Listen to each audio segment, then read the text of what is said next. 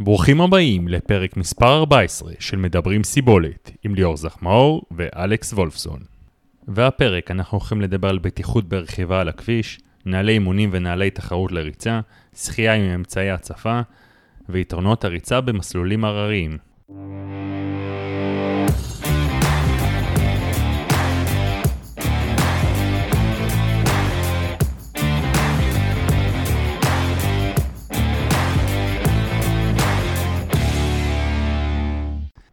אהלן ליאור, מה נשמע?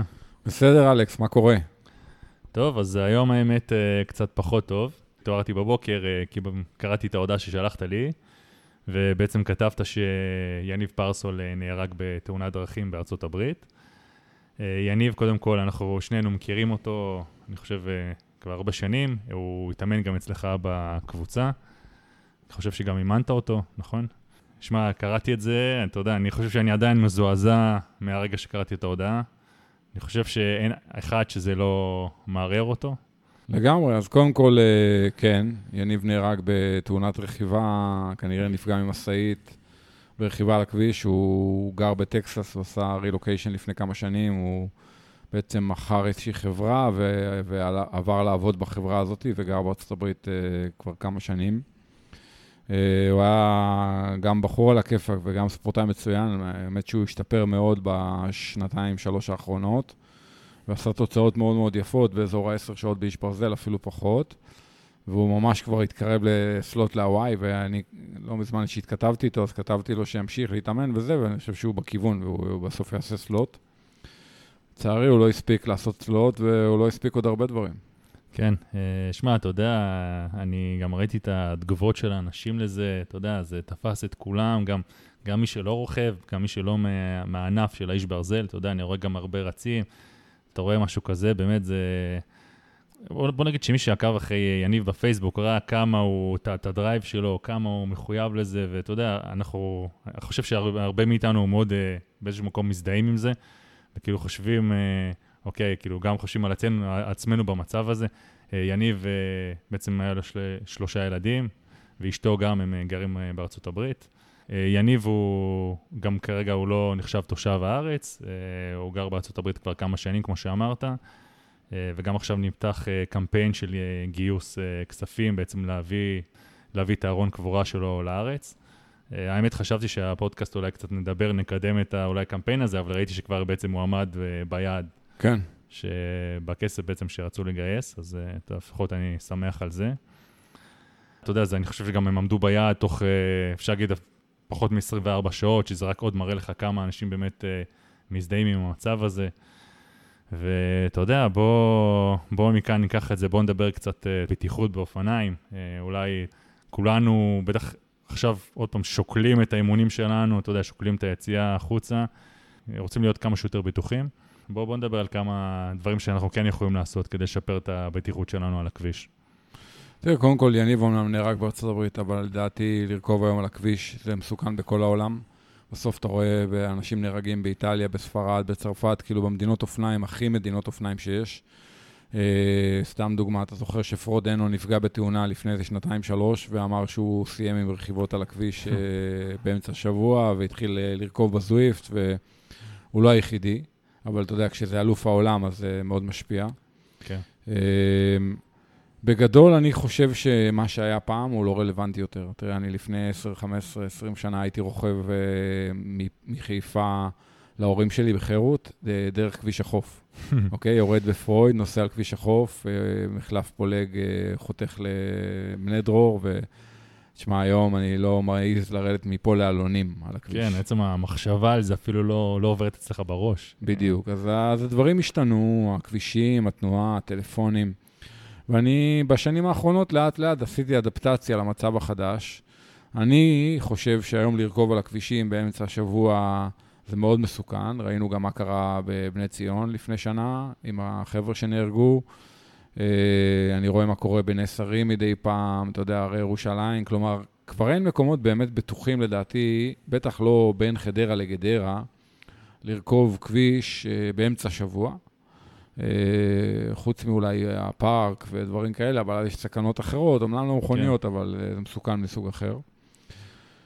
ולדעתי, אתה יודע, צריך לצמצם את הרכיבות כביש למינימום ההכרחי, בעיקר לשבתות, בעיקר רכבי ליווי, בעיקר באזורים מסוימים.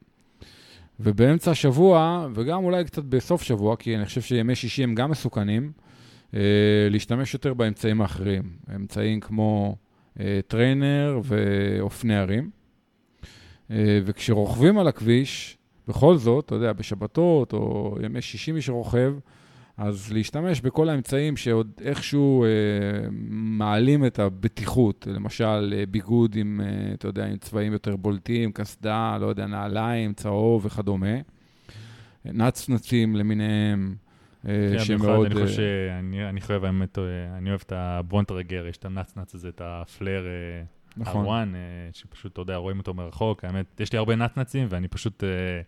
הוא היחיד שאני באמת בסוף משתמש בו, ובאמת אה, רואים אותו טוב, לדוגמה.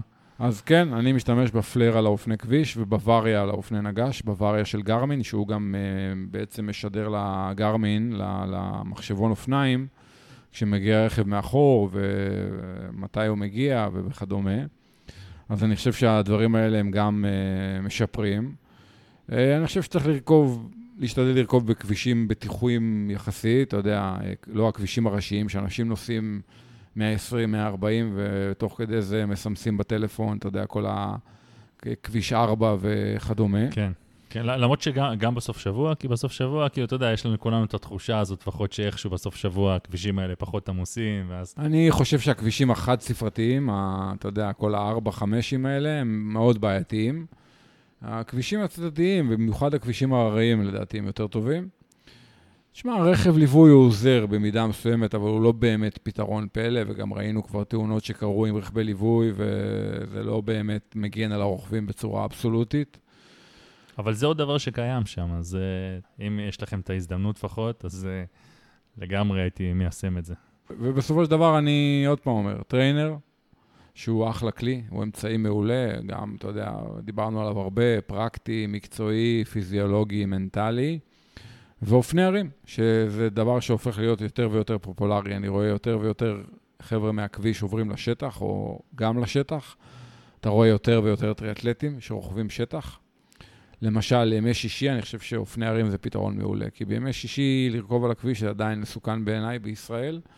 ואז אתה יודע, אם יש לך יום פנוי, בוקר פנוי, ואתה רוצה לעשות אימון ארוך, אז אתה עושה, הולך, רוכב 3, 4, 5 שעות, רק עושה את זה פשוט באופני ערים. כן, ואני חושב ש... אתה יודע, בכל מקום בארץ יש לך את האפשרות לעשות את זה. אופני ערים זה לאו דווקא לצאת עכשיו אה, באמת לערים. יש הרבה מסלולי שטח שאפשר לנצל בארץ גם. לגמרי. ואולי עוד דבר אחרון שאני רוצה להגיד, שהמקום שיניב רכב בו בארצות הברית, הוא גם נחשב מקום אה, בטוח.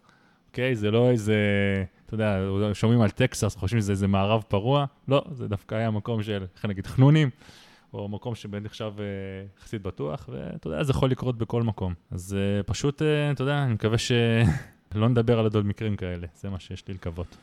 חד משמעית, אני ממש מקווה שזה האחרון, ווואלה, משתתף בצערם של uh, המשפחה של uh, יניב, ומקווה שלא נדע עוד כאלה מקרים. לגמרי. טוב, uh, במעבר חד מכאן, uh, בואו נעבור קצת לדבר על קצת עדכונים, האירועי סיבולת uh, בארץ ובעולם, אירועים שהולכים להתקיים, אירועים שלא הולכים להתקיים, אירועים שהולכים להידחות. אז קודם כל בואו נתחיל מטריאטלון גן שמואל. כן, מה, מה המצב שם כרגע? תראה, טריאטלון גן שמואל, שזה בעצם החצי המשמעותי בעולם הטריאטלון הקרוב, הוא מתוכנן להתקיים בסוף אוקטובר, והם הוציאו הודעה שהם מתכננים לקיים את התחרות באיזשהו פורמט של קפסולות. הם העלו מאוד את המחיר, אבל אני מניח שאין להם ברירה, כי הם צריכים לצמצם את כמות המשתתפים, ועדיין יש סגירת כבישים, כביש החוף וכדומה. כן, אגב, המחיר זה בדיוק מה שאני רוצה לדבר איתך גם פה עליו. תשמע, המחיר שם זה משהו משמעותי, מדובר על כמעט 900 שקלים, נכון, לחצי איש ברזל, שאגב, אני חושב שהטריאטלון בגן שמואל, אה, אם תסתכל שנים אחורה, אני חושב שבדרך כלל דווקא זה הטריאטלון הכי זול, אה, כי הוא לא בדיוק מאורגן על ידי איגוד, נכון? יש שם משהו מיוחד שמאורגן על ידי גן שמואל, נכון? זו תחרות קצת שונה. אז המחיר פה באמת מפתיע, ואתה יודע, הוא גורם באמת לאנשים לחשוב, למרות שזה באמת כאילו האירוע היחיד שבאופק. לגמרי, אין, אין ספק, אתה יודע, זה לא מחיר אה, פשוט אה, לאנשים לשלם, לאף אחד. אבל אני לא חושב שהם עושים את זה כי הם, אתה יודע, איזשהו ניצול או איזושהי בוננזה כלכלית, אני חושב שבאמת אין להם הרבה אופציות, בגלל שהם צריכים כנראה לצמצם את כמות המשתתפים, ועדיין לסגור כביש זה לסגור כביש, להביא שופטים זה להביא שופטים ו- וכדומה, להפיק אה, את השחייה, והעלויות לא משתנות. אה, אז אתה יודע, קודם כל בוא נקווה שהוא באמת יתקיים, ובוא נקווה שאנשים יירשמו ושיהיה אירוע. אה, אני יכול להבין אנשים שלא יירשמו בגלל העלויות והמחירים. מצד שני, אני גם חושב שהרבה אנשים אה, לא עשו אף תחרות בחצי הראשון של השנה.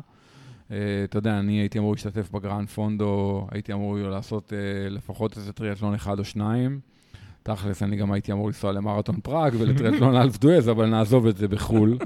אז אתה יודע, אני כאילו אומר, טוב, לא הוצאתי הרבה כסף על הרשמה לתחרויות או על תחרויות השנה, כן. אז אני מוכן לשים עוד 300 שקלים יותר ממה שהיה אמור לעלות במקור טריאטלון גן שמואל, ושיהיה לי איזשהו אה, חצי, איזושהי תחרות להשתתף בה. חוץ מזה יש את האפיק, שאנחנו מדברים היום, אה, 12 לאוגוסט, אה, עדיין לא ברור אם יתקיים או לא. כן, תשמע, לפחות לפי הפייסבוק זה נראה שכולם מתאמנים לזה בטירוף. אתה יודע, אתה רואה כן. את כל הזוגות. נכון, נכון, מתאמנים. אנחנו, אני שומע על מסחי אה, כיף כרמל שאמור להתקיים בתחילת ספטמבר, וגם על טריאטלון אה, אשקלון, שאמור להתקיים, אה, ספרינט אה, באשקלון, כן, רק לחברי איגוד, וגם קפסולות וכדומה. תשמע, אני מעניין באמת בקפסולות האלה, מה, מה תהיה המתכונת שם, כי בסופו של דבר, אה, אתה יודע, השעות יחסית מצומצמות ל, אה, לקיים אירוע כזה, כי באיזשהו, מתישהו אתה כן צריך לפתוח את הכביש, אז אה, באמת, אתה יודע, זה יהיה מוגבל באמת לקצת אנשים, ו... אני ממש רוצה לראות איך זה הולך להתקיים אה, במתכונת הזאת, למרות שכבר נראה לי שהייתה תחרות אחת שהתקיימה ככה, נכון? כן, כן. הייתה תחרות אחת, אגב, באשקלון. באשקלון? כן. אתה יודע, התחרויות שדווקא לדעתי יש להן יותר סיכוי להתקיים, זה התחרויות הקטנות. אמור להיות אולטראמן כן. בנובמבר. אה, יש לו סיכוי טוב להתקיים, כי זו תחרות קטנה, 30, 40 משתתפים, אתה מבין? אז יש להם יותר סיכוי לעמוד בכל ההגדרות והתווים. Mm-hmm. Uh, השבוע דיבר איתי גלעד קראוז, שמארגן את הספרטניון בינואר, תחרות uh, קטנה מאוד uh, יחסית של ריצה. ארוכה מאוד, אבל לא הרבה כן, משתתפים, כן. ואתה יודע, אני חושב שגם יש לו סיכוי טוב. שאלתי את גלעד, הוא אומר שהוא חושב שיש לו סיכוי טוב להצליח לקיים אותה. ובאמת, האירועים הגדולים, שאתה יודע, סתם מרתון ירושלים נדחה לסתיו, הוא לא הולך להתקיים כן, בסתיו. כן, כן, לא, לא. וגם אנחנו רואים באירופה, אה, למשל, איירומן אוסטריה, שנדחה מיולי לספטמבר, הוא כבר בוטל, הוא לא כן, מתקיים כן. השנה. השבוע נראה לי הם הודיעו שנכון, זה נדחה לשנה הבאה. כן. אז נראה לי שזה מה שלאט לאט הולך לקרות עם רוב האירועים. מצד שני, אני יכול להגיד לך, לדעתי יום ראשון הקרוב, יש חצי של צ'לנג' בדבוס, והוא הולך להתקיים, אוקיי? אה. אה, הוא הולך, ולא רק הוא הולך להתקיים, אם תסתכל על רשימת המשתתפים, הטריאטלטים, אתה תהיה בשוק, כי רוב החבר'ה החזק, הכי חזקים בעולם הולכים להשתתף, כי הם כל כך צמאים כן, לתחרות. כן, כן. אז אתה יודע. מעניין, מעניין מה יהיה וגם איך זה ייגמר, כי שווייץ, אה, יש לה איזו מדיניות פתוחה עם הקורונה גם, לא? יכול להיות, uh... אבל uh, בלומנפלד וזה, וקינלה, וכולם כולם רשומים לשם, כן, ממש. תשמע, זה מעניין, כי אתה יודע, אתה, אנחנו עוקבים אחריהם, אתה יודע, בכל הרשתות, ואתה רואה כמה הם באמת צמאים לתחרות הזאת. כל אחד גם מתאמן לבד, יודע, מעניין לראות אותם פתאום אה, עומדים על הקו ככה, וטוב, זה כנראה הולך לקרות, ואנחנו כבר נעדכן, אבל uh, יהיה מרתק, זה בטוח. לגמרי.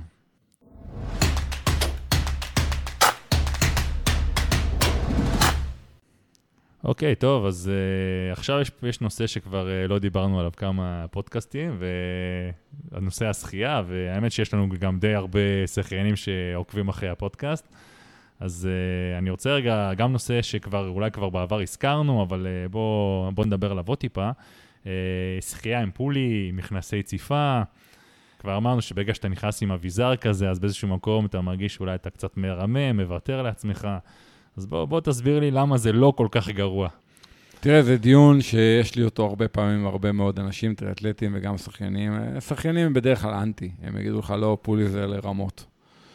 בסופו של דבר אני מחלק את האנשים לשלושה, לשלוש קטגוריות. אנשים שכשאתה שם להם פולי בין הרגליים שוחים יותר מהר, אנשים שכשאתה שם להם פולי בין הרגליים שוחים יותר לאט, ואנשים ששוחים בערך אותו דבר, אוקיי? עכשיו, מי ששוחה יותר מהר, זה הרבה פעמים אנשים שמנח הגוף שלהם בשחייה הוא לא אופטימלי, הרגליים שלהם שוקות, אתה יודע, הראש עולה למעלה, האגן יורד למטה, הרגליים יורדות למטה. יש את אלה ששוחים בערך אותו דבר, אני שוחה בערך אותו דבר, אה, עם פולי ובלי פולי, ויש כאלה ששוחים יותר לאט. בדרך כלל זה יותר שחיינים, Mm-hmm. כי העבודה שלהם עם הרגליים היא מאוד מאוד יעילה. גם האופן שבו הרגל מונחת אה, במים, אה, כולל הפוינט בכף הרגל, וגם העבודה המאוד יעילה מהאגן, ולא רק, מ, אתה יודע, מ- מהברך למטה, מה שנקרא. בסופו של דבר, תראה, קודם כל, רוב, הרבה מאוד תחרויות טריאטלון, במיוחד התחרויות המרכזיות שאנשים משתתפים בהן, הן חליפות. אז ככה שבכל מקרה אתה לא שוחה כמו שאתה שוחה באימון בבריכה. נכון. בכל מקרה אתה שוחה עם משהו שמציף אותך משמעותית. זה אחד. שתיים, אה, כשאנשים מתאמנים עם פולי, קורים שני דברים. אחד, הם באמת נותנים לרגליים קצת מנוחה, מהאימוני אופניים וריצה וכדומה. שתיים, עובדים יותר פלג גוף עליון. כלומר, אתה נאלץ לעבוד בצורה יותר uh, משמעותית עם הפלג גוף עליון, אתה יודע, גריפה וכדומה. ולמרות שזה נשמע קצת uh, לא הגיוני, אני רואה לא מעט אנשים ששוחים את רוב האימונים שלהם, אפילו את כל האימונים שלהם, עם פולי או מכנסי ציפה, ווואלה, הם משתפרים, ווואלה, הם שוחים טוב בסוף. עכשיו, זה קצת מעצבן אותי, כי הייתי רוצה לחשוב, אני מודה, כאילו, מקצועית זה קצת מעצבן אותי, אתה יודע, לפעמים יש משהו שהיית רוצה שיקרה בצורה מסוימת, והוא קורה אחרת ממה שהיית רוצה קונספטואלית כמאמן. אבל אתה חייב להודות בו. ואני חייב להודות שיש לא מעט אנשים שאני רואה אותם שוחים הרבה עם פולי, הרבה עם מכנסי ציפה, ואז uh, בתחרות הם שוחים מעולה. איך, איך, אתה, איך אתה מסביר את זה? כאילו, ההסבר היחיד שלי לזה שפשוט, אתה יודע, אולי בגלל שנוח להם יותר לשחות עם פולי, הם פשוט שוחים יותר, וככה הם... אה, אז זה חלק מהעניין. תראה, בסופו של דבר, אחד הדברים שהאמצעים, כל האביזרים, הצעצועים של השחייה, לא משנה אם זה סנפירים, פולי, מכנסי ציפה, שנורקל, כפות, אה, זה קצת מגוון את האימון, וקצת אה, גורם לאנשים יותר ללכת לשחות ולהישאר עוד קצת יותר במים. למשל, אתה יודע, יש את האימון שאני עושה הרבה, שאני שוחה חלק רגיל, חלק עם סנפירים, חלק כפות ופולי, חלק פולי, אז האימון הוא עובר לך, זה מגוון, כי כל פעם אתה עושה משהו אחר. מהמם. ופתאום, הופ, אתה שעה וחצי במים, ושחית מרחק לא מבוטל, וזה לא היה כזה נורא, אתה מבין? זה לא היה כזה משעמם, כי כל פעם שחית עם איזשהו אמצעי אחר, אבל, אביזר אבל אחר. אז אני אשאל אותך, כאילו, נכון, אבל אתה יודע, אתה עכשיו שוחה אלף עם סנפיירים, אלף עם פולי, באיזשהו מקום אתה מרגיש, אוקיי, אתה יודע, עם סנפיירים, כאילו, היה לי הרבה יותר קל. אז אולי זה סתם, כאילו, אולי, אה, אתה יודע, לא באמת עשיתי פה משהו, אתה יודע, הייתי ב... כאילו, כמו קילומטרים מתים כאלה שאתה שוחה, שלא לא באמת תורמים לי, אבל אתה טוען שזה כן תורם. תורם, תורם. כל, כל תנועה שאתה עושה במים, כל שנייה שאתה במים, כל... יש לה תרומה. בשחייה, במיוחד למי שלא היה שחיין. אני חושב שזה. מאוד תורם. אני חושב שהזמן במים, ואני אומר, אני תמיד אומר לאנשים, כמה גריפות טובות עשית השבוע? כמה גריפות טובות עשית החודש? כמה גריפות טובות עשית השנה? אתה מבין? אני סופר כאילו גריפות טובות לצורך העניין, אתה מבין? כן. זה המושג שאני משתמש בו. ואני משתדל, כשאני נכנס לבריכה, סתם, אתמול שחיתי ארבעה קילומטר, אז אני משתדל לעשות, אה, אתה יודע, רק גריפות טובות, מה שנקרא. אתה יודע, רק תנועות טובות אה, במשך, אה, לא יודע, שעה ורבע נגיד, ואז, אתה יודע, זה אפקטיבי. כן, תשמע, אתה יודע, גם במיוחד מי שעושה עושה שלושה ענפים, באמת, שוחה, רץ, רוכב, אז אני מניח שגם להרבה אימונים אתה מגיע, כמו שאמרת, שאתה מגיע לשחות ואתה גמור ברגליים. אתה יודע, אז באיזשהו מקום באמת ההצפה הזאת, זה כן עושה לך את האימון יותר אפקטיבי, כי בלי זה כאילו ממש היית סמרטוט, כאילו ככה לפחות אני מרגיש על עצמי. אבל שוב פעם, באמת קשה לי לנתק את המחשבה הזאת, שאתה יודע, אם אני הולך לעשות את זה ככה כל הזמן ולשחות ככה הרבה, מה אני אעשה בסוף בתחרות? למרות שהתחרות כנראה תהיה עם חליפה, אני פשוט, היה לי מקרה שהתחרות הייתה גם בלי חליפה, נכון. אז uh, הבעיה שם הרבה יותר גדולה. לגמרי, אני מסכים איתך, ו- ובאופן כללי, דרך אגב, בין פולי למכנסי ציפה, אני מעדיף מכנסי ציפה. כי המכנסי ציפה מאפשרות לך לעבוד עם הרגליים, המנח גוף הוא יותר טבעי, בפולי אתה צריך קצת לכווץ את האגן, בשביל שהפולי לא יברח. מכנסי ציפה אין לך את הבעיה הזאת, אתה פשוט יכול לשים את הרגליים רגיל, כאילו, ולעבוד איתם בעדינות, ויש משהו שמציף לך קצת האגן. וגם אם ההצפה היא לכאורה אותו דבר, אני מעדיף מכנסי ציפה על פולי. ותגיד, אה, מכנסי ציפה, יש אה, סוגים שונים? אתה יודע, כי בסופו של דבר זה בת של אה, חליפת שחייה, לא? כן. שם העובי מאוד משנה גם על כמה זה מציף אותך. יש איזה סטנדרט מסוים? שזה- יש סוגים שונים, יש כמה רמות של הצפה, ויש גם אפילו מכנסי ציפה שהם ארוכים. לסלפיש יש דגם שהם? מכנסי ציפה ארוכים, כן. מגניב. זה נראה כמו טייץ כזה שחור, כאילו. זה עד הקרסול. הבעיה עם זה שזה קצת יותר מחמם, כלומר, אם המים חמים זה קצת בעיה. כן. אבל עזוב, לא צריך מכנסי ציפה מתוחכמים מדי. מכנסי ציפה פשוטים, שלא עולים הרבה, 300-400 שקל, עושים את העבודה. טוב, שמע, מעניין, זה אומר שאני יכול להמשיך לשחות עם, עם המכנסיים עוד הרבה. אה, לא רק, אבל, אבל גם, וזה בסדר גמור, אל תרגיש רע עם עצמך. אם זה מה שמכניס אותך למים, לך על זה. יש.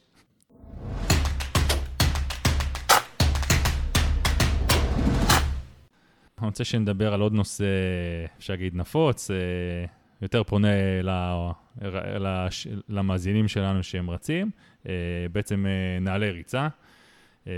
היום כל שוק נעלי הריצה קצת השתנה ממה שזה היה פעם. היום יש כבר כל כך הרבה סוגים של נעליים, אתה יודע, כל סוג מיועד למשהו אחר. יש היום את הנעליים שאתה גם יכול לרוץ אותם בתחרויות, גם באימונים, גם בשטח. אה, בואו קצת נדבר על הסוגים השונים, אה, יתרונות, חסרונות, דעות לכאן ולכאן. אז אה, קודם כל בואו בוא נדבר על הסוג של, הסוג של נעל שהיא מיועדת לאימונים. כאילו, מה, א- א- איזה נעל זאת תהיה? תראה, נעל קלאסית לאימונים בדרך כלל תהיה יחסית אה, עם יותר שיכוך. היא תהיה הרבה פעמים אה, קצת יותר עמידה, כי היא אמורה להחזיק יותר קילומטרים. היא תהיה אולי לפעמים יותר יציבה, הסוליה תהיה, תהיה קצת יותר רחבה, אולי אפילו עם טיפה תמיכה. ומן הסתם היא כמעט תמיד תהיה קצת יותר כבדה. אה, זה נעל אימונים אה, אבל קלאסית. רמת הקלאסית, זהו. כן, הנעל אימונים הקלאסית. סתם, שם שאני יכול לחשוב עליו, אתה יודע, של נעל שקיימת המון המון המון שנים, זה נגיד ברוקס אדרנלין. כן. אתה יודע, שיש לה כבר, אני לא יודע איזה כמה גרסאות, אבל היא הייתה פעם, נגיד, אחת הנעלי, אחד מהדגמי אימונים הקלאסיים, לפני הרבה הרבה שנים. אה, מין סוס עבודה כזה, אתה יודע, אני רץ באוקה קליפטון, אתה יודע, זה סוס עבודה, אתה יכול לרוץ איתו כל יום, נעליים מאוד עמידות, נוחות, נעימות, יחסית לא כבדות לנעלי אימונים של פעם. אה, זה נעל אימונים מבחינתי קלאסית, נקרא מהמם. לזה. בעבר הקטגוריה השנייה הייתה נעל אימונים, נקרא לזה מהירה, אה, אתה יודע, איזה טמפו נעל- trainer כזה, מהמם. אתה יודע. נכון. אה, אני יכול לחשוב סתם לדוגמה על דגם של אסיקס, נקרא נקרא DS DS DS Trainer, אתה זוכר שזה כאילו היה- היה לי כזאת נעל, את הנעל מדהימה. בדיוק, אתה. מבין? זה, זה נעל קלאסית לאימונים, כאילו אימונים יותר מהירים. כן. אה, אימונים סלש תחרויות? יפה. עכשיו, בתחרויות ארוכות, הרבה אנשים השתמשו בנעלי אימונים, בעיקר בנעלי אימונים מהקטגוריה המהירה, כאילו. אה, אה, אתה יודע, ניקח, לא יודע, סקוני קינברה, נגיד, אתה יודע, נעל אימונים כאילו מהירה, אבל היא יכולה להיות גם נעל תחרות. כן, נכון. נייקי פגסוס, נגיד, אתה יודע, נעל אימונים כאילו, אבל היא יכולה להיות גם נעל שזה תחרות. כאילו נעל שגם מחזיקה לך קילומטרים, גם נותנת לך שיכוך מסוים, וגם יכולה, גם אתה יכול לרוץ איתה יחסית מהר. בדיוק.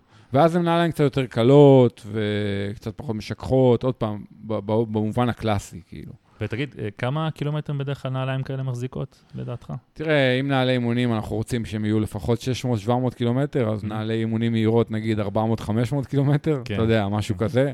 קשה, אתה יודע, קשה להג- להגדיר גם משהו. זה תלוי ברץ, ואתה יודע, משקל ועוד הרבה פרמטרים, נכון? והקטגוריה השלישית, הקלאסית, הייתה נעל תחרות. אתה יודע, נעל שאתה מוציא כאילו מהמגירה או מהארון לפני התחרות, רץ איתה בתחרות, ואחרי התחרות מחזיר אותה לארון.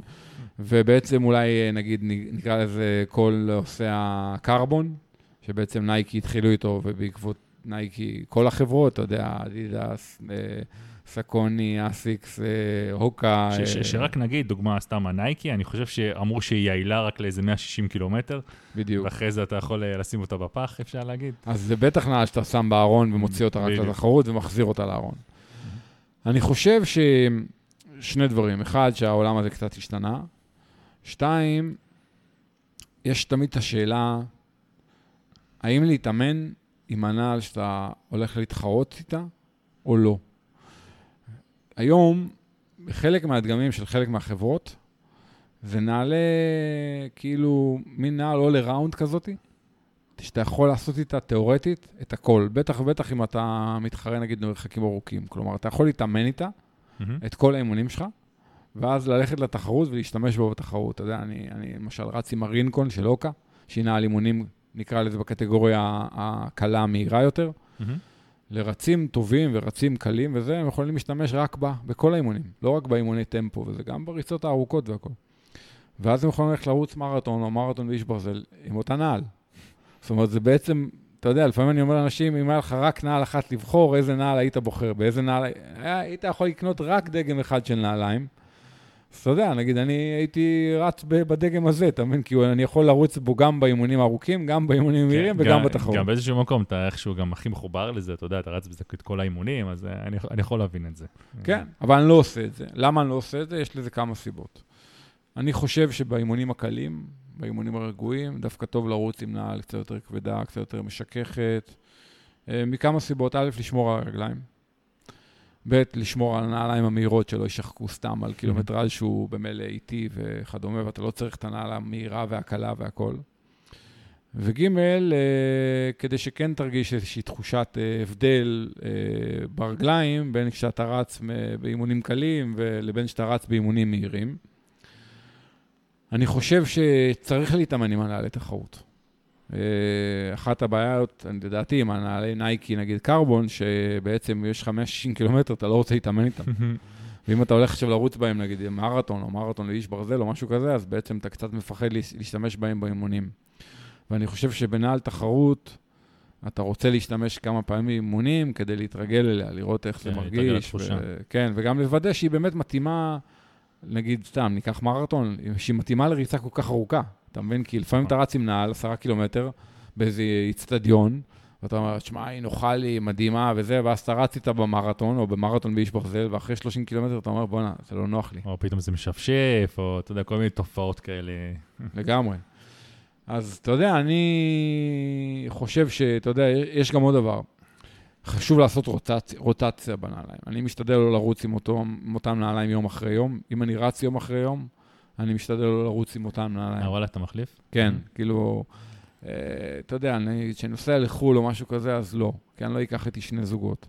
אבל בארץ, גם אם אני עכשיו ארוץ, אה, לא יודע מה, אה, ריצה 15 קילומטר זון 1-2, ולמחרת עוד פעם, אני ארוץ בנעל אחרת, או בדגם אחר, או, או בזוג אחר של אותו דגם. כי אני חושב שיש לרוטציה הזאת כן, משמעות. האמת שגם אני מקפיד לעשות את זה. כן, אני גם אה, מרגיש ככה יותר טוב. גם ככה אתה מרגיש, אתה יודע, אתה, אתה מגרה גם טיפה שונה את הרגל, אה, וגם, אתה יודע, אתה איכשהו מחלק את זה בין הנעליים. גם יש תחושה שהנעל, גם הנעליים מחזיקות יותר זמן. יש פה הרבה דברים באמת. ש... ועוד דבר, סתם, בקשר לנעל תחרות, אה, שחשוב להזכיר נראה לי, זה גם, כשאתה שם נעל תחרות, יש לך איזה סוויץ' כזה. אתה יודע שזה הנעל תחרות, ואולי איפשהו, אתה יודע, יש פה משהו מנטלי גם. אתה אומר, אוקיי, אני, אני, אולי זה פלסיבו כזה, אבל אתה אומר, אוקיי, זה יגרום לי לרוץ יותר מהר. אז זה מסכים גם... איתך. אה, מסכים איתך. כן, אתה יודע. אבל אני כן חושב שחשוב לרוץ עם הנעל תחרות כמה פעמים לפני תחרות. גם קצת לשחוק אותה, במיוחד אם היא חדשה. אתה יודע, אני משתדל לרוץ עם נעליים שיש להם לפחות איזה 50-60 קילומטר, אם אם יש לי נעל חדשה. אה, וגם להתרגל לתחושה, ובאימונים מהירים כן לרוץ עם נעל אימונים שהיא יותר על הצד המהיר נגיד, אתה יודע, ולא לרוץ עם הנעליים הכי כבדות והכי מסורבלות באימון אינטרוולים. כן. מצד שני, באימונים קלים, אתה יודע, אתה הולך לרוץ, אה, לא יודע, 40 דקות קל, אז אתה לא צריך נעל מהירה. קח, קח נעליים חזקות, עמידות, עם הרבה סוליה, עם שיכוך טוב, אתה יודע, גם ככה אתה רוצה לרוץ לאט, ואתה, לא אכפת לך שיהיה לך כבד ברגליים, או פחות נוח, או זאת אומרת, יותר מסורבל.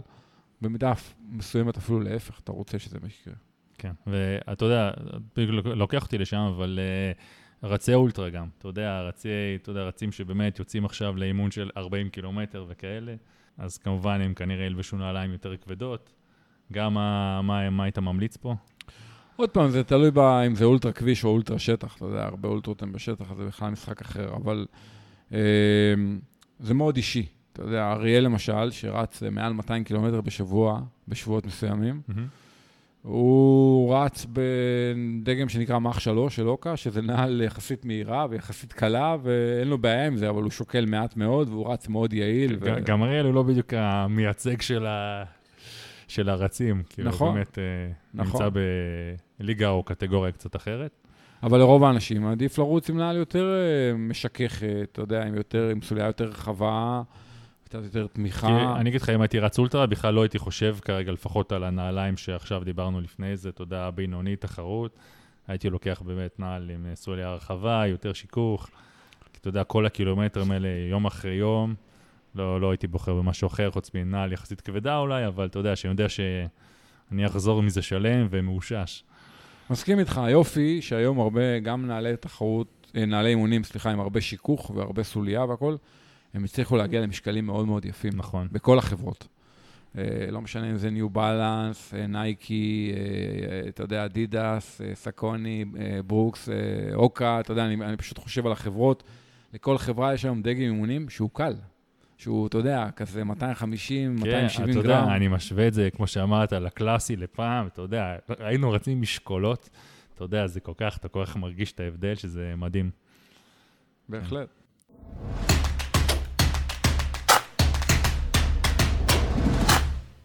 אוקיי, דיברנו קצת על אה, רצי אולטרה, זה בדיוק לוקח אותי לנושא הבא. אה, אימוני ריצה במסלולים הרריים. אני יודע שאתה מאוד אוהב את זה, גם אני מאוד אה, אוהב לרוץ במסלולים, אתה יודע, בשטח. אנחנו יודעים שזה מחזק את הרגליים. לאורך זמן אני חושב שזה גם אולי מפחית את הסיכוי לפציעות, בגלל שאתה מחזק את הרגליים. אז מה, מה באמת אתה חושב על האימונים בשטח? תראה, יש פה בעצם כמה נושאים שהם קרובים אחד לשני. אחד זה אימונים, אימוני ריצה הרריים, שתיים זה אימוני ריצה בשטח, כי שטח לא חייב להיות הררי, ו... נכון, והררי לא נכון. לא חייב להיות בשטח. ושלוש, אימוני עליות, כאילו, אימונים ספציפיים שאתה עושה ממש סטים, נגיד, על עלייה. בוא, נד... בוא נקרא לזה אימונים שבהם אתה רץ בשיפוע, אוקיי? כן. בסדר? כי גם אפשר לעשות אימונים כאלה במידה מסוימת על מסילה. אני מאוד בעד, חד משמעית. אני מאוד בעד אימונים שבהם אתה רץ בשיפוע כלפי מעלה, אה, או בסטים, או בריצה רציפה, או באיזשהו סוג של פארטלק, מכמה סיבות. אחת, בסופו של דבר אתה מחזק מאוד את הרגליים. כלומר, היום כשאני מודד הספקים בריצה, אני רואה את זה. אני רואה את הריצות נגיד בנופית מול הריצות בפארק. אני רץ בנופית, נגיד סתם קצב, אה, לא יודע, חמש וחצי ממוצע. אני גומר את הריצה, אני נגיד 270 ואט על הריצה. אני רץ בפארק חצי דקה יותר מהר לקילומטר בממוצע, אני על 270 אה, ואט ממוצע. אתה מבין עד כאן? כלומר, העליות הן מאוד מעלות את הוואטים. בריצה, שזה בריצה, חשוב לציין. בריצה, כן. בדיוק כמו באופניים. שאתה מודד אותם עם ה Stryd, כן? שאני מודד עם ה Stryd, ואז אתה רואה את האפקטיביות של הריצה במסלולים הרריים. כי מבחינת אה, ואטים, בסוף זה חיזקת מאוד את הרגליים. עכשיו, יכול להיות שרצתי בדופק יותר נמוך או משהו כזה, אז לא עבדתי אולי על המערכת האירובית, אבל, אבל מבחינת ה, ה, לחזק את הרגליים, אה, זה מאוד אפקטיבי. אני רואה את זה מאוד יפה היום עם ה Stryd, ההשוואה בין הריצות בנופית לריצות בפארק, שזה משהו מאוד קוטבי. אז קודם כל, אני חושב שזה מאוד אפקטיבי. אה, אתה מאוד מחזק את הרגליים. פיזיולוגית, פשוט מחזק בעיקר את השרירים האחוריים, גם ה gluteus, כל הטוסיק, hamstring, soleus, תאומים. אה, אני חושב שהשרירים האחוריים, שהם מאוד מאוד קריטיים בריצה, הם מאוד מתחזקים בריצה בעליות. Mm-hmm. ולכן אני מאוד מאמין בזה. הסיבה השנייה זה פציעות. אם עכשיו, בוא ניקח שני אימונים. אחד, אני אומר לך, תעשה אינטרוול של uh, חמש דקות, בדופק 160 אה, נגיד, ואתה עושה אותו פעם אחת על הים בחוף כרמל, ליד איפה שאתה גר, ופעם אחת אתה עושה אותו בעלייה של פרויד, שזה לצד שני ליד איפה שאתה גר. כדי לעשות אה, חמש דקות על 160 בים, במישור, תצטרך לרוץ נגיד לצורך העניין קצב 4. כן. אוקיי? Mm-hmm. כדי לעשות את זה בפרויד, אתה תהיה על נגיד לצורך הדיון קצב 5. מבחינת קצבים, רצת הרבה יותר לאט, נכון. אוקיי? מבחינת דופק, בשני המקרים היית חמש דקות נגיד על 160. מבחינת לחזק את הרגליים, ברמה מסוימת, עשית אימון כנראה יותר אפקטיבי אם עשית את זה בפרויד, למרות שרצת קצב 5 מול קצב 4, אוקיי?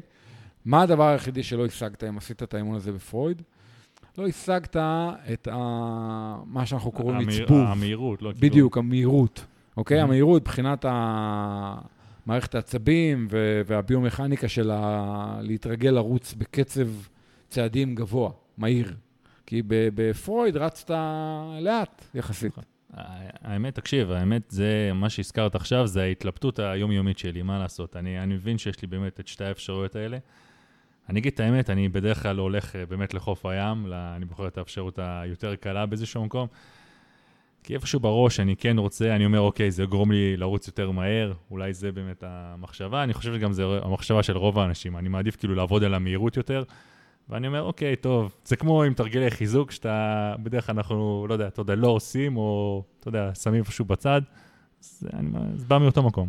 אני חושב שאחת הסיבות שאנשים עושים את זה, זה בגלל שזה כיף לראות שאתה רץ מהר. כיף לראות בראש, כאילו. נכון.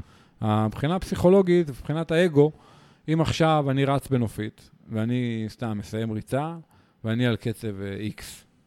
אם אני עכשיו ארד לים וירוץ באותו דופק ובאותם ואטים, אני אהיה על קצב X מינוס לא מעט שניות. כשאני אחזור הביתה, אני אסתכל בגרמין, או בסטראבה, או ווטאבר, אז אתה יודע, כשאני אראה שרצתי מהר, אני אגיד, וואי, בואנה, איזה חזק אני רצתי מאוד מהר. וכשאני רץ בנופית, אני רץ נורא לאט, אתה יודע, זה נורא מבאס, כי בסוף, מי שגם עוקב אחרי בסטראבה אומר, בואנה, ליאור רץ נורא לאט, אבל זה, זה שטויות, זה רק uh, עניין של אגו, זה לשחרר את האגו. אני מסכים איתך, אבל בוא, בדיון הזה דווקא פעם, בוא נתעלם רגע מהסטראבה, בוא נשים רגע את זה בצד. בתכלס, בסופו של יום, אני רוצה, אני רוצה לסיים את התחרות, אני רוצה לרוץ יותר מהר, אני רוצה להגיע בתוצאה יותר טובה. Mm-hmm. אז אתה, אתה יודע, תמיד יש לי בראש, אוקיי, אני אעבוד יותר על המהירות, אני ארוץ יותר מהר. ועכשיו אם אני אלך עכשיו uh, לרוץ בעלייה, אוקיי, אני אתחזק, זה יגרום לי לרוץ יותר מהר? התשובה היא חד משמעית, כן. אני מוכן לעשות איתך ניסוי, שאתה רץ את כל האימונים שלך רק במסלולים הרריים, גם בכביש וגם בשטח, גם את הריצות השוטפות וגם את האימוני אינטרוולים. אתה לא רץ יותר מהר מקצב uh, X, ואז אתה בא לתחרות, ואתה רץ הרבה יותר מהר מהקצב שרצת בכל האימונים. תשמע, זה ניסוי מעניין, אני, אני מוכן לעשות. כי כרגע אני, אני קצת סקפטי, אני אגיד את האמת. זה בסדר. כי בראש, בראש אה, קשה לי לתפוס את זה באיזשהו מקום, וכמו שאמרתי, זה באמת התלבטות יומיומית אצלי, אז... אה. תראה, רוב הריצות שלי הן מאוד איטיות, כי אני רץ במסלולים מאוד קשים, אני יוצא פה מהבית. בנופית אין, אין מסלול קל. נכון. גם בכביש וגם בשטח. אז הממוצעים מבחינת הקצבים של הריצות יוצאים לי מאוד איטיים, אבל כשאני צריך לרוץ מהר בפארק או בתחרות, אני יכול לרוץ מהר. אתה עדיין מצליח כאילו להוציא את זה. כן, כן. כי בסוף, אם עכשיו אני רוצה לרוץ נגיד סתם על 300 ואט, אז עכשיו בעלייה, כשאני רץ על 300 ואט, הקצב הוא, לא יודע, 5.5. עכשיו אני בא לפארק, אני רץ על 300 ואט, הקצב הוא נגיד קצב 4. אין לי בעיה לרוץ את הקצב הזה. אתה מבין? אני פשוט רץ 300 ואט, זה אותם 300 ואט. כן. כן, אוקיי? אז עוד פעם, אני כן בעד לגרות קצת את המערכת העצבים וכן לגעת במהירות יותר גבוהות בשאיפה וזה, אבל במיוחד במרחקים הארוכים, אני מאוד מאמין בריצה במסלולים הרריים, אני חושב שזה מחזק את הרגליים, זה מחזק את הראש, כי יש בזה כאילו משהו מבאס, כן. והבאסה הזאת יש בה משהו טוב. ועוד דבר, אני אגיד לך משהו. אני רואה את זה באיש ברזל. אנחנו רצים, אתה ואני, לפעמים בעמק, לפעמים בים, לפעמים... אה, בדרך נוף כרמל. בשטח. בשטח. דרך נוף כרמל היא גם הררית וגם כורכר. זה שני גורמים שגורמים לריצה להיות יותר איטית בהגדרה. וכשאנחנו גומרים ריצה בדרך נוף כרמל, עכשיו נגיד לצורך העניין רצנו 30 קילומטר בדרך נוף כרמל. Mm-hmm. במאי-יוני כזה, כשאנחנו מתכוננים לאיש ברזל בקיץ, גם המזג אוויר חם והכול. אז בוא נגיד שסיימת את הריצה בדופק אה, ממוצע נגיד 140, קצב ממוצע נגיד 5 ורבע. שבוע אחרי זה אתה הולך לים, בוא נגיד שהתנאים השת... לא השתנו, אותם תנאים, אבל המסלול הוא הרבה יותר קל, הוא הרבה יותר מישורי, ובוא נניח שאתה רץ אותם קילומטרים, אותו דופק ממוצע, 140, ואתה תראה קצב ממוצע 4.50. אני טוען שהריצה שעשית בדרך נוף כרמל, בהקשר של איש ברזל, הקצב הממוצע הוא כמעט תמיד הרבה יותר רלוונטי. אתה מבין? הריצות ההרריות האלה כמעט תמיד מציפות את הקצב הממוצע. כן, נכון. המשוקלל האמיתי, שאתה תרוץ בו כשאתה קצת יותר עייף, אחרי ריצה, אחרי רכיבה וכדומה. אתה מבין? כלומר, אני, אני רואה את זה לא, שוב שמה, ושוב. אצלי זה נבחן באמת במבחן אמיתי, ואני יכול להגיד לך שזה נכון, וגם אתה יודע שזה נכון. ועדיין, אתה יודע, תמיד המחשבה של לרוץ מהר הזאת, זה, אתה יודע, קשה, קשה לי לדחות את זה. כן, אה, כן. ואני... תראה, להרבה אנשים גם, אתה יודע, היום הייתי בתל אביב ורצתי באמת בפארק. מי שגר נגיד בתל אביב או במרכז, זה יותר קשה לעשות ריצות הרריות, כי אין כל כך איפה. יש את גבעת המופעים, העלייה הקטנה הזאת בדשא, ומי שגר בגבעתיים או דברים כאלה, זה באמת יש לו טיפה יותר עליות, אבל זה לא ממש עליות רציניות. אז זה אומר שאתה צריך לנסוע. כלומר, אתה צריך לרוץ, לנסוע לאנשהו ושם לרוץ, נגיד בן שמן או אה, חורשים או משהו כזה. ואני חושב שזה שווה את הנסיעה. ואני יכול להגיד לך שאנחנו בקבוצה, הרבה מאוד מהאימונים הארוכים, עושים אותם או בבן שמן או באזור יקום. באזור יקום אין כל כך עליות, אבל יש את החול. החול הוא גם התנגדות כן. כן. לא פשוטה, והוא. מייצר אה, אלמנט מאוד דומה. ואני מאוד בעד זה. אני חושב שהריצות הקשות האלה באימונים, הן מחזקות את הרגליים, מחזקות את הראש, ועושות טוב לגוף, ו- וגם מונעות פציעות. אתה רץ, בכלל, כשזה בשטח עוד יותר, אה, ואתה רץ פחות מהר. ובסופו של דבר אתה פחות מסכן את הגוף שלך בפציעות, ובסוף, כשאתה רוצה לרוץ מהר בתחרות, אתה יכול. כן, ואני רגע רוצה לקחת משהו שאמרת קודם, באמת לעשות uh, סטים על עלייה. כי תמיד יש לי התלבטות לגבי הדבר הזה. בסופו של דבר, בעלייה, בסט עצמו, אתה עולה די הרבה אה, למעלה, ואתה כל פעם צריך לרדת את זה בחזרה, שזה יחסית תלול. תמיד אני מתבאס על הירידה, אני חייב להגיד, כי אני מרגיש, אתה יודע, זה לא... כאילו, זה לא מוסיף לי לאימון, מצד שני אני נח, יכול להיות שאני נח יותר מדי. אה, מה אתה חושב על זה? שמע, זה פותח נושא שלם של ריצה בירידה, ריצה אבל בירידה. בגדול, פשוט צריך לרדת לאט, יחסית, לזרום את הירידה, לא ללחוץ על הברקס, אבל גם לא לרוץ מהר, כדי לא, אתה יודע, לא לייצר אימפקט שלילי. אמ, אתה יודע, הרבה רצים טובים, מתאמנים בירידות, רצים מהר בכוונה בירידות. כי אם, אם אנחנו דיברנו קודם על מהירות רגליים ועצבוב, אז זה קלאסי. שלא מתאמים לישראמן? אה, לא, בלי קשר לישראמן. קח ירידה 2% שיפוע, תעשה עליה אינטרוול בדופק גבוה, ואתה יכול לרוץ בקצב מאוד מאוד מהיר. למשל, סתם, אתה רוצה לרוץ בקצב 3.5, אז קח 2% שיפוע, יהיה לך הרבה יותר קל לעשות את זה. אז מבחינת מערכת העצבים והביומכניקה של להזיז את הרגליים מהר, אז זה מאוד יעיל, אבל זה מאוד מסוכן מבחינת פציעות, כי האימפקט הוא די גדול על הגוף. כן. אני יכול לספר לך סתם אנקדוטה. כשגרתי באוסטרליה, אז הייתי עושה ריצה במסלול שהוא rolling hills, כאילו המאמן שלי היה כותב לי, וכל הריצה הייתה, למשל, נגיד הסט המרכזי היה 20 כפול, שתי דקות חזק, דקה קל, לא משנה איפה אתה נופל ב rolling hills. כלומר, השתי דקות חזק מתחיל לפעמים בתחילת עלייה, לפעמים באמצע העלייה, לפעמים בירידה, לפעמים, אתה מבין? כאילו, זה לגמרי רנדומלי, כאילו. אקראי לגמרי, כן. אז אתה עושה כאילו, אתה מבין מה אני מתכוון? וזו ריצה סופר קשה, כי אתה... משרה הקצבים הוא מאוד מאוד גדול, ואתה יודע, וזו ריצה באמת אה, לא פשוטה בכלל, יש לך כאילו הכל מהכל כזה, אתה כן. יכול ליפול בכל אה, בכל אבל היא נקודה. מאוד בעייתית מבחינת פציעות, מבחינת, סיכון לפציעות. כי אם אתה עכשיו באיזו ירידה של 5-6 אחוז ומעלה, ואתה עכשיו במקטע חזק, ואתה רץ בטירוף על קצב 3 דקות לקילומטר, ואתה שוקל 80 קילו כמוני, אז זה לא פשוט. שעוד דבר באמת, אה, אתה יודע, אחרי ריצה כזאת בעלייה, בעלייה או אחרי ריצה כזאת אה, אה, במישור, אז כמובן גם ההתאוששות, גם אה, ביחס שווה, כאילו, כנראה אתה תתאושש גם הרבה יותר מהר מריצה בעלייה, אני מניח, לא? עוד פעם, אם אתה עושה אינטרוולים במישור ואתה רצת בקצבים מאוד גבוהים, זה מייצר יותר סטרס על הגוף מאשר אם תרוץ בעלייה, באותו דופק ובאותה תחושת מאמץ, אבל, אבל בקצב הרבה יותר נמוך בגלל העלייה. כן. עכשיו, את כל הדבר הזה גם אפשר לעשות מסילה. והיתרון במסילה, יש לך שני יתרונות. אחד, יש לך שיכוך, ושתיים, אין לך את הירידה. עכשיו, אני נותן לאנשים לפעמים לעשות, אה, תעשה, נגיד, אה, לא יודע מה, שמונה פעמים, ארבע דקות על ארבעה אחוז שיפוע במסילה, שתי דקות על אה, אפס, כאילו, שתי דקות קל. ובארבעה אחוז שיפוע אני רוצה שתהיה בזון אה, ארבע, נגיד. מהמם. אז בן אדם הוא רץ ב-4% שיפוע כלפי מעלה, בזון 4, זאת אומרת, הוא עובד קשה, ואז הוא עושה שתי דקות, נגיד, התאוששות קל במישור, והוא לא רץ מהר, אתה מבין? כי הוא ב-4% שיפוע, אבל הוא היה בדופק גבוה, כן. והוא עשה הרבה ואטים ברגליים, הוא מאוד חיזק את הרגליים. אז אני חושב שזה מאוד אפקטיבי. תשמע, זה מעניין מאוד, ואתה יודע מה, אני באמת, אני הולך לעשות ניסוי, בואו ניקח עכשיו איזה חודשיים, ואנחנו נעדכן כאן מה קורה. לאן זה קדימה. מתקדם. יאללה, לך על זה.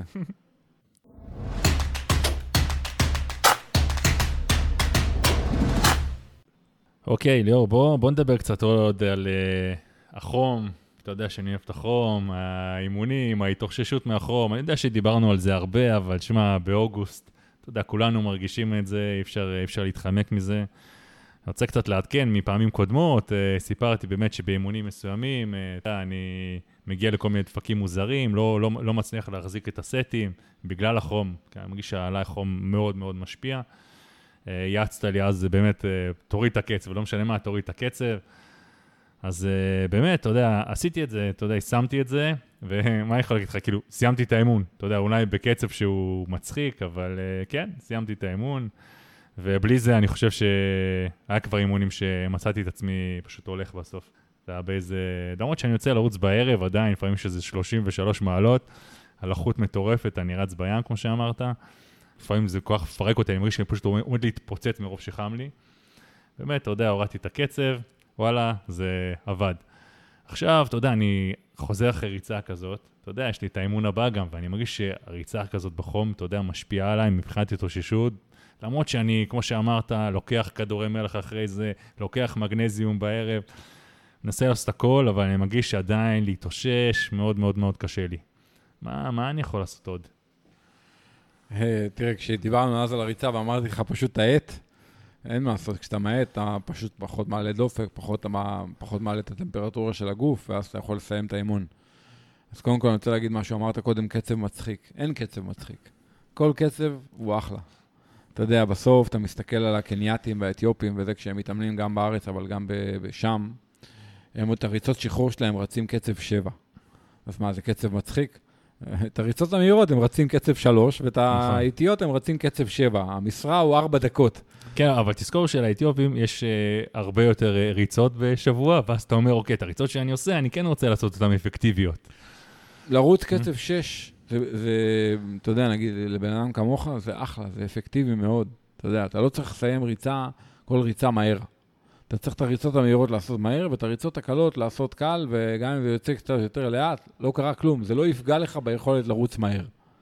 זה הרבה פסיכולוגי, זה הרבה בראש. כן, כן.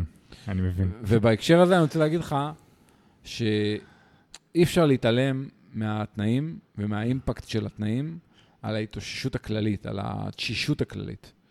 אני אתן לך דוגמה, למשל, בוא ניקח בן אדם שהוא רץ, רק רץ, והוא רץ נגיד, לא יודע מה, 150 קילומטר שבוע, הרבה קילומטרים.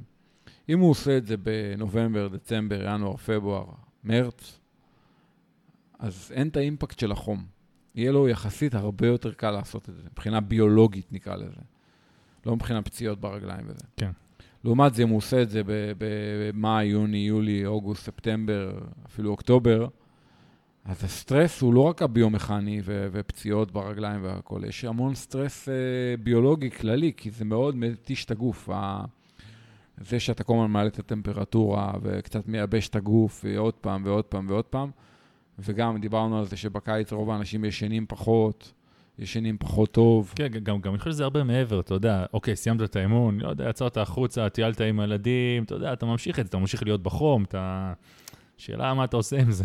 אז אני חושב שצריך לעשות התאמות לתוכנית. פשוט לקחת בחשבון שאתה יכול לעשות פחות אימונים בחוץ. אה, נקרא לזה פחות עומס, או פחות יחידות, או פחות ארוכות, או פחות עצימות. או שלושת הדברים. כלומר, אתה לא יכול להתעלם מהתנאים, בסדר? אני יכול להגיד לך, אה, יצא לי כמה פעמים להתאמן בהוואי, שהיינו שם, ולפעמים, אתה יודע, אני מגיע שבועיים לפני התחרות, עשרה ימים, שבועיים לפני התחרות. אתה לא יכול להתאמן שם כי, כרגיל. אתה מבין מה אני מתכוון? אתה צריך להתאמן שם, אבל בזהירות. אחת הבעיות, נגיד, שאנשים שאתה יודע, רוצים באמת להתאמן לקראת הוואי, והולכים להתאמן בחום, זה שהם מרגישים שהם לא יכולים לעשות הרבה עומס. אותו דבר, זה כמו לצורך העניין להתאמן בגובה. בן אדם הולך להתאמן בגובה, אז זה מאוד אפקטיבי מבחינה מסוימת, מבחינה מסוימת, אבל הוא לא יכול להתאמן באותו ווליום, בטח לא בהתחלה כשהוא מגיע לגובה. כן. ו- ואותו דבר בחום, אני פשוט אומר לאנשים, אין מה לעשות, צריך להתאמן פחות. כלומר, לעשות פחות עומס, או פחות TSS, או לא משנה איך נקרא לזה, ווליום, שעות. אבל יש פה גם אה, אה, התאקלמות, נכון? שקורית. נכון, נכון. באוגוסט אתה אמור להיות כבר די מאוקלם.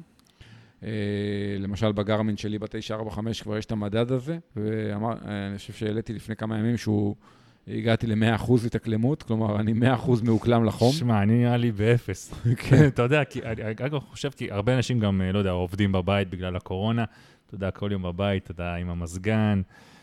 אה, אז אה, אתה יודע, זה גם אה, נותן את אותותיו. אז זה גם מבחינת התאקלמות. אז אה, וואו, אה, 100 100 זה מטורף, אני לא יודע...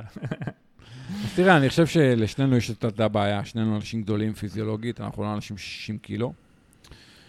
אני לא טוב בחום, אני סובל מהחום, אה, מסורתית, אבל כל ההכנות לאפיקים וההכנות להוואי בעשור האחרון, קצת חישלו אותי, פיזיולוגית, ואולי יותר מזה, מנטלית. כלומר, אני מודה שלא נהיה לי הרבה יותר קל בחום, אבל נהיה לי יותר קל פסיכולוגית בחום. כלומר, אני, אני פיתחתי קצת אדישות לחום, אתה מבין? אני פשוט אומר, אוקיי, אז אני אוריד קצת קצב, אני אוריד קצת ואטים, אבל זה מה יש. תשמע, אני לא קונה את זה. לא, לא, לא, לא קונה את זה. אמיתי, אני אומר לך, אני כאילו לא... אני חושב שאתה, יודע, יותר מאוקלם, לא יודע, בא יותר בכושר, אני לא... אתה יודע, אני פשוט מרגיש שאני מגיב לזה כל כך אחרת, אני לא רואה איך, אני פשוט לא רואה איך אפשר אה, להתאקלם למשהו כזה. לא יודע, אני... חסר מילים. זה, זה פרסונלי וזה כאילו קצת גנטי והכול, אבל uh, אני חושב שכן אפשר קצת להסתגל לזה. Uh, ונחזור לנושא של התשישות. אז תשמע, אני חושב שבאמת אנשים צוברים הרבה יותר עייפות בקיץ מאשר בחורף, גם אם מתאמנים uh, אותו דבר, ולכן צריך להתאמן פחות. כלומר, uh, או לעשות חלק מהאימונים אינדור. אתה יודע, בהקשר הזה המסילה היא אמצעי טוב, הטריינר הוא אמצעי טוב, כי אתה יכול לעשות חלק מהאימונים במזגן ובטמפרטורה נורמלית, והבריכה, אתה יודע, אני, כשאני מכין אנשים לתחרויות בקיץ, במיוחד אני מדבר איתך על תוך הקיץ, לא אנשים שעושים את האיירמן אוסטריה או פרנקפורט, אלא אנשים שעושים נגיד הוואי. שנה שעברה הכנתי נגיד, אוקטובר, כן? כן, הכנתי את עמרי וצור להוואי, היה להם לפחות יומיים בשבוע, ימים שהם רק שחו, אה, בדרך כלל אפילו שלושה ימים בשבוע. חלק מהסיבה היא שיהיה לך ימים שבהם אתה לא הולך להתמודד עם החום, למרות שאתה מתכונן לתחרות חמה. אבל הם עשו ימים שבהם אתה לא מתמודד באותו יום עם. החום. אתה מבין? כאילו, אתה לא עושה... אתה לא עושה שום דבר שהוא קשור בהתמודדות בחום בשביל לתת לגוף הזדמנות להתאושש. וזה עבד מעולה.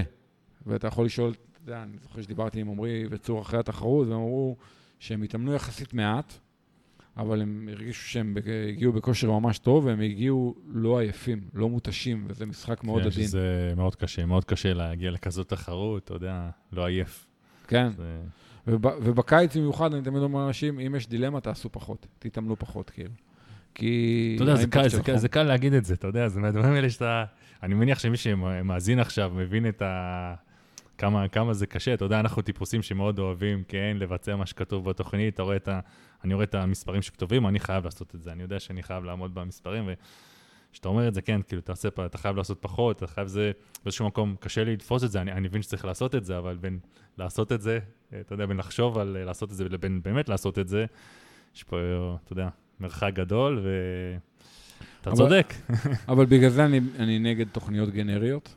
אתה יודע, להוריד תוכניות מהאינטרנט, מזה, מספרים וזה, כי התוכנית לא יודעת אם עכשיו יש 35 מעלות עם 80 אחוז לחות. התוכנית כתוב כן, X לעשות. אני אגיד לך גם יותר מזה, הדוגמה שעכשיו הבאת עם אה, עמרי וצור שהתאמנו להוואי, אה, אתה יודע, עם האימונים, הימים שבאמת הם לקחו את זה יותר אה, באיזי, אני פשוט לא רואה איך בן אדם בלי מאמן, בלי השגחה של מאמן, מצליח לעשות משהו דבר, כזה, במיוחד שזה, אתה יודע, מישהו שמתאמן להוואי, זה מישהו מאוד הישגי, שאתה יודע, הוא בא להתחרות, הוא רוצה גם את התוצאה, אתה יודע, לעשות את זה לבד, זה לדעתי על, אה, בלתי אפשרי פשוט.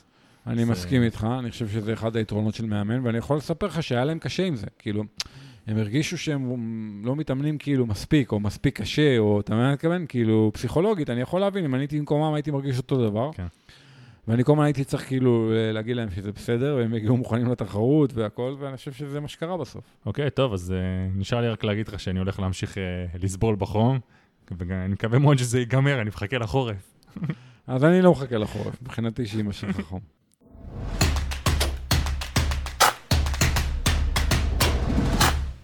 עכשיו נעבור לפינה הדיגיטלית, לא יודע איך uh, תקרא לזה. אני רוצה שנדבר על uh, גרמין, אוקיי? בשני מישורים. קודם כל, היה לנו את ה... איך תקרא לזה? הפריצה, הפ- הכופר הזה שירד על גרמין. Uh, ההתנהלות שלהם שם, לא יודע אם היא הייתה הכי טובה. Uh, בסופו של דבר, כמה ימים השירות שלהם היה מושבת. אה, אנשים עם שעונים חדשים, היה להם בעיה להפעיל אותם, היה בעיה עם לסנכרן את האימונים, ואני בכלל לא מדבר על איך זה השפיע על שוק הטיסה. היה, אפשר להגיד שכן היה פה באיזשהו מקום אה, הרבה מאוד נפגעים, אה, לא יודע אם ברמה באמת אה, קשה, אבל אה, אה, יותר בר, ברמה שאתה יודע, זה משהו שמפריע לך, אבל אתה יכול לחיות עם זה. אני יודע שלפני איזה יומיים קראתי שמישהו החליט אה, לתבוע את גרמין העולמית על העניין הזה. שמע, אני אגיד לך תכל'ס, זה נראה לי הזוי לגמרי. אני מבין איך משהו כזה בא מהארץ. מה, מה נראה לך? תראה, קודם כל אנחנו לא באמת יודעים מה היה. כל מה שאנחנו יודעים על מה שהיה שם עם המקרה של גרמין, זה ספקולציות. זה שמועות, זה אוסף רגע, של... רגע, רגע, לא, בסופו של דבר אומרים שלפחות עובדים מגרמין אה, שלחו קבצים, הראו באמת שהייתה מתקפת כופר. הם, הם רצו בעצם שגרמין ישלמו 10 מיליון דולר, אה, הפורצים רצו 10 מיליון דולר, בשביל בעצם לשחרר להם את הקבצים. במתקפת כופר כזאת, בעצם אה, שום דבר מהקבצים שלהם לא נגיש. שאני חושב שאגב, הבעיה שלנו זה לא היה נגיש, זה הבעיה הכי קטנה פה. הבעיה היותר גדולה פה זה... תחשוב שיש נניח אה, הרבה פיצ'רים חדשים שהם כותבים, כל, ה, כל המפתחים שלהם, תחשוב שהם מפתחים את המוצרים, לא יכולים לגשת לתוכן שלהם. כל הקניין הרוחני שלהם נעול. כן. שזה מטורף, שזה שווה הרבה יותר מ-10 מיליון דולר. בעיקרון, זה בניגוד לחוק לשלם את ה-10 מיליון דולר האלה, כי זה כאילו סחיטה. בואו נגיד שבאיזשהו אורח פלא, אה, גרמין אה, קיבלו את הקוד לפתוח את הנעילה הזאת, וזה לא שמועות, הם, הם פתחו את הנעילה הזאת עם השימוש של הקוד. לא ברור איך uh, זה קרה, אבל כנראה שהכסף איכשהו כן שולם בסוף. Uh, ואתה יודע, וישר uh, אתה יכול לחשוב, אוקיי, מה, למה הפורצים היו חשופים, ומה הם לקחו, ותחשוב שהפריצה הזאת התגלתה רק ברגע מסוים, שהם רצו שזה יתגלה, שבאמת כל הקבצים ננעלו. הם היו במערכת לפני זה, השאלה היא מה, מה הם לקחו מהמערכת. יכול להיות שהם לקחו שם באמת פרטים אישיים של אנשים שהם יכולים, לא יודע, לגנוב זהות או להשתמש בהמשך. בואו נזכור שלגרמין יש גם את השירות של גרמין פיי, שאתה יכול לשלם דרך השעון. אני לא חושב שבאמת הם מחזיקים שם את כרטיס האשראי, אבל עדיין יש שם הרבה מאוד פרטים שלך. אני כן יכול להבין מאיפה באה התביעה, אבל אני אגיד לך תכל'ס, זה מרגיש לי קטנוני. יותר קשה לי באמת עם גרמין עם ההתנהלות שלהם במצב הזה. אבל אה, בסוף, בעצם עובדה שהם לא הורדו ישר מה שקרה, במה שקרה. אבל מכאן ללקחת את זה לתביעה? אני עוד פעם אומר, אנחנו לא יודעים בוודאות מה קרה. אני, אגיד את זה עוד פעם. כל מה שאמרת, העובדים של גרמין יראו קבצים. אני עוד לא שמעתי אף גרסה אה, רשמית מגרמין, העולמית, ולכן אני מחכה. כי אני חושב שאנחנו עושים קצת ספקולציות. אולי גם לא נשמע אף פעם, אבל כל עוד אנחנו לא יודעים את הגרסה הרשמית של מה שקרה, בהנחה שזאת תהיה גרסה אמיתית, אנחנו, זה שבבי מידע ושמועות ואמירות, וההוא כתב ככה וזה אמר ככה. זה אחד. שתיים, יש פה את נושא הניהול משברים. האם גרמין ניהלה את המשבר הזה טוב, חכם, לא חכם? אתה יודע, הם לא הראשונים שמנהלים משבר, אנחנו יכולים לקחת חברות כמו מייקרוסופט, גוגל, פייסבוק, אינסטגרם, הכל, אתה משתמש באייפון ומק, אתה יודע, לאפל היו כמה משברים מאוד רציניים, מכשירים חדשים שהם הוציאו. זה הכל משבר שקשור בלקוחות, שקנו מוצר ויש לו תקלה. במקרה הזה, אולי לא קנית מוצר, אתה משתמש במוצר והוא, לצורך העניין, הוא תקוע או תקול. ואז יש פה נושא של ניהול משברים, ואתה יודע, אם ניקח את המניה כמדד, האם המניה תעלה בעקבות המשבר, תרד בעקבות המשבר. תרד ואז תעלה. אני, אני חושב שהמניה ירדה בעקבות, המש... בעקבות המשבר, ואני מסכים איתך, הכל פה בעצם זה שירות לקוחות, אבל באמת, כשמסתכלים רגע על העולם ועל מקרים דומים, בסופו של דבר, במיוחד שהיום, אתה יודע, המידע האישי שלנו מאוד רגיש, וגם הוצאו חוקים מיוחדים באירופה, ש... בשביל שישמרו באתרים האלה על המידע האישי שלך. ושאתה כן נתקל במקרה כזה, אני חושב שבאמת הדבר הראשון זה להגיד לציבור, לאנשים, שוואלה, תקשיבו, זה, זה מה שקרה, ואולי כן להגיד את האמת. גם אולי ככה תזדהה יותר איתם, ו... אבל אתה יודע, אבל לא להגיד כלום ולהסוות את זה ב... עוד שוב פעם, אוקיי, אם אתה, כמו שאתה אומר, אנחנו לא יודעים מה קרה, אבל uh, למשך זמן לטעון שמדובר באיזה תקלה אצלנו, וכמה זמן עבר מאז, אנחנו כבר איזה שבועיים אחרי המקרה הזה, ועדיין שלא יצא שום הודעה רשמית uh, מטעמם, יש פה איזה בעיה לדעתי. יכול להיות, יכול להיות. גם תזכור, סתם, אני עכשיו האקר הזה שפרצתי, או לא יודע מה, ואני אומר לך, תקשיב, אה, אם אתה תגיד מה, מה הסיטואציה, אני מעלה את המחיר ל-20 מיליון דולר. אוקיי? אז אתה כבר לא יכול להגיד uh, שאתה בסיטואציה הזאת. כלומר, אני סתם נותן פה, זורק איזה ספקולציה, נכון. אבל uh, אנחנו לא באמת יודעים מה קרה. נכון, ואני רוצה להגיד לך שסתם, uh, אפשר כן להבין שכנראה המידע היה כן מאוד חשוב להם, וכנראה שהם כאילו כן שילמו על זה. במקרים אחרים uh, בעולם, אני יכול להגיד לך שאנשים החליטו לא לשלם, uh, זרקו אלפי, מאות אלפי ארדיסקים לפח של המחשבים שננעלו. וקנו ארדיסקים חדשים. יש איזה מקרה מפורסם של איזה חברה סעודית, שאשכרה יצרו מחסור בעולם בארדיסקים, בגלל מתקפה כזאת שהם עברו ונאלצו לזרוק את כל הארדיסקים שלהם, שהם לא הסכימו לשלם את הכופר. מה אני אגיד לך? מעניין, תראה, זה מעניין. אני חושב שהעובדה שזה היה רק כמה ימים, שכאילו הגרמינים לא תפקדו, הגרמין קונקט וכל הזה, אה, הייתה כזאת שהפכה את זה למשהו שהוא היה לא נעים, אבל נסבל. אם זה היה נמשך הרבה שבועות, הרבה חודשים, אז אני חושב שבאמת גרמין הייתה נפגעת מזה משמעותית מבחינת ה... אה, אתה יודע, הקהל, דעת הקהל, הציבור, המשתמשים, הלקוחות, אתה יודע, המניה. אבל בגלל שזה בסוף היה, לא זוכר, שבוע, עשרה ימים, משהו כזה יכול להיות, אז אתה יודע, זה די מהר לדעתי שכח. כן, אני מסכים, ואגב, אה, הזכרת בדיוק את השבוע הזה, ואתה יודע, היה מצחיק לראות את ההתנהלות של האנשים, אה, אתה יודע, בלי, בלי זה, בלי הגרמין קונקט, אתה יודע, היה, אתה יודע, מלא דברים מצחיקים שעלו ברשת, אה, אתה יודע, ופתאום כשאתה בלי זה, אתה מרגיש, מרגיש קצת ערום, אני לא יודע איך תתאר את זה. מסכים איתך, זה היה מוזר, הדגיש לנו עד כמה התלות שלנו במכשירים האלה גדולה. לראות בסוף האימון, אתה יודע, מה היה בגרמין קונקט, ואחרי זה... את הממשק לסטראבה, אתה יודע שזו היום אפליקציה מאוד חזקה. Uh, כן, אתה יודע, זה בהחלט היה משהו שנזכור, ואני מקווה שהוא לא יקרה שוב. כן, לגמרי. ומכאן בוא, בוא ניקח את זה למשהו יותר חיובי על גרמין. היום סיפרת לי שסוף סוף השעון, יש לך את ה-945, הוא מודד לך את הדופק בצורה מדויקת. זה לא מובן מאליו בכלל, כי אני, אני לפחות ניסיתי מלא שעונים כאלה, אני, יש לי הרבה רצועות כאלה על היד, על, על, בכל מקום. Uh, עד היום השעונים האלה פשוט לא מודדים בצורה מדויקת. Uh, אתה יודע, במיוחד בריצות אולי קצת יותר ארוכות, ריצות uh, שאתה מזיע, ותספר קצת מה, זה אמיתי? אני חושב שכן. אני חושב שסוף סוף אנחנו רואים את הפריצת דרך הזאת שחיכינו לה הרבה זמן. תראה, בסוף את הרצועות, אה, עם ה, את השעונים, המדידת דופק כאילו מהיד, אה, עם החיישנים האלה, אנחנו כבר מכירים כמה שנים טובות. אתה יודע, אה, היה את ה-935 לפני 945, היה את הפניקסים, 3, 5, 6. אני חושב שהם מנסים כבר כמה שנים לשפר את זה. והם הצליחו uh, לשפר את החיישנים של המדידת דופק, וכנראה שהם הצליחו לשפר גם את התוכנות, וכנראה שהשילוב הוא לאט לאט עושה משהו. ופתאום בשבועות האחרונים, אחרי שעשיתי כמה עדכוני גרסה גם בשעונים, התחלתי לראות שזה יותר מדויק. איך התחלתי לראות? עשיתי כמה ניסויים. אה, רצתי כמה פעמים במסלולים מוכרים, בקצבים די מוכרים, בלי הרצועה, עם מדידת דופק מהיד. אני כן מהדק את הרצועה על היד בצורה יותר משמעותית. עד כדי נמק? ש... לא, לא עד כדי נמק. תראה, זה קצת, זה קצת מציק, זה מהודק, יחסית מהודק מאוד, אבל אני עדיין אומר לאנשים, זה פחות מפריע מאשר רצועת דופק, במיוחד לנשים. לגברים רצועת דופק זה עוד לא כזה נורא. אבל נשים מאוד סובלות מהרצועות דופק האלה.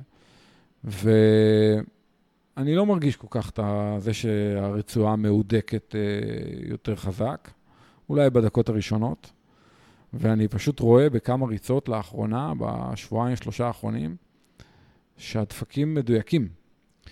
והיום אמרתי לך את זה כי עשיתי היום בדיקת מאמץ.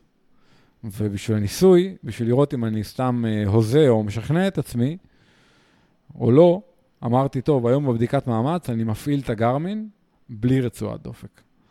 והפעלתי את הגרמין, הידקתי את הרצועה, הפעלתי את הגרמין על מצב של אה, מסילה, של טרדמיל, ורצתי עם הגרמין דולק, ויש את המוניטור, שאתה יודע, הוא הכי מדויק שיש, של הבדיקת מאמץ, מהמם. עשיתי את הבדיקה במדיקס. והסתכלתי על הדפקים, והדפקים היו אחד לאחד, ויש לי את הגרף על הגרמין קונקט של העלייה של הדופק במהלך זה הבדיקה. ו- והראיתי לך אותו קודם, וראית איך, איך הוא נראה מאוד יפה, איך הגרף בעלייה כן, אני- ליניארית. אני- אני מודה, זה- זה- זה נראה אמיתי, כן.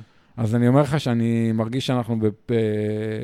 על סיפה של פריצת דרך בהקשר הזה, שהמדידת דופק מהיד תהיה מה שאנחנו כבר הרבה שנים מקווים שהיא תהיה. תשמע, זה סופר מעניין, ואני מקווה, אתה יודע, זה מהדברים האלה, קודם כל, אני כמובן חייב לקחת את זה, לבדוק את זה לבד, באמת לראות לאורך זמן, כי אתה יודע, סבלתי מזה כבר כל כך הרבה, שפשוט אני מתקשה להאמין שזה באמת ככה, אבל אם כן, אה, אז באמת, אני חושב שזה יכול אה, להרוג את כל האביזרי מחיים, כל הרצועות האלה, אתה יודע, אה, שאתה שם יותר למעלה על פרק היד, יש, יש, יש מלא אפשרויות היום, אז אה, חד משמעית, אתה יודע, זה פשוט, אתה יודע, אם זה באמת עובד, זה וואו גדול מבחינתי. כן, אני מסכים איתך. אני דיברתי קודם עם אריאל, אריאל עושה את הספרטטלון, שזה, אתה יודע, 30 שעות נגיד. את כולו הוא עושה עם, עם שימוש בדופק, והוא משתמש ברצועה. ואמרתי לו ש... שאני חושב שהוא צריך לנסות לרוץ בלי הרצועה, עם uh, פניקס 6, הוא משתמש בפניקס בגלל הסוללה, כי זה 30 שעות. ואני חושב שעם עדכון גרסה ועם פניקס 6 אה, חדש, יש מצב שזה יעבוד לו והוא יוכל לרוץ בלי רצועה, שזה שינוי מטורף. כן, אני חושב שכולנו, אתה יודע, רוצים להוריד כמה שיותר את הרצועות מאיתנו, במיוחד, אה, אתה יודע, אתה רוצה להוריד כמה שיותר אוויר זרים מעצמך, להיות רק עם דבר אחד, שיהיה בו את הכל, כי זה פשוט, אה, זה מציק, אין מה, אין מה לעשות עם זה. אם אפשר לרוץ בלי רצועה ולקבל דופק מדויק מהיד, מה טוב. ושוב פעם, אני כן רוצה להגיד, אה, שלי נניח יש את הפניקס אה, 5 פלוס, אמנם לא את ה-6, והוא לא מדויק. אה, אני לא, לא יצא לי עדיין, עוד פעם, לא מדויק, זה הצהרה קצת קשה, הוא, הוא מדייק לפרקים, שכמו הרבה שעונים אחרים, אני חושב שזה תלוי באיזה מצב אתה תופס את השעון. אה, אצלי בדרך כלל אחרי שאני מזיע איזה שעה, אז פתאום אני מתחיל לראות אה, מספרים שקופצים, אה, כבר לא, לא קונסיסטנטיים. אני, בקיצור, אני מחכה לקבל את העדכון גרסה שאתה קיבלת.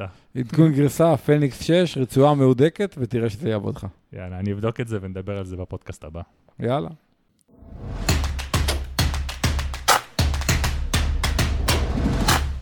אם נהניתם מהפודקאסט, אנחנו נשמח אם תחלקו אותו עם חברים שלכם, פשוט תשלחו להם את הקישור לאתר שלנו, endurancetalks.com, או תפנו אותם לכל פלטפורמת פודקאסטים קיימת, iTunes, ספוטיפיי וכולי. אם יש לכם שאלות, אתם מוזמנים לשלוח לנו אותם, אנחנו נעשה את מיטב המאמצים לענות עליהם כאן בפודקאסט. מה שלא נצליח לענות כאן, אנחנו מבטיחים לענות בפרטי. וזהו, עד הפעם הבאה.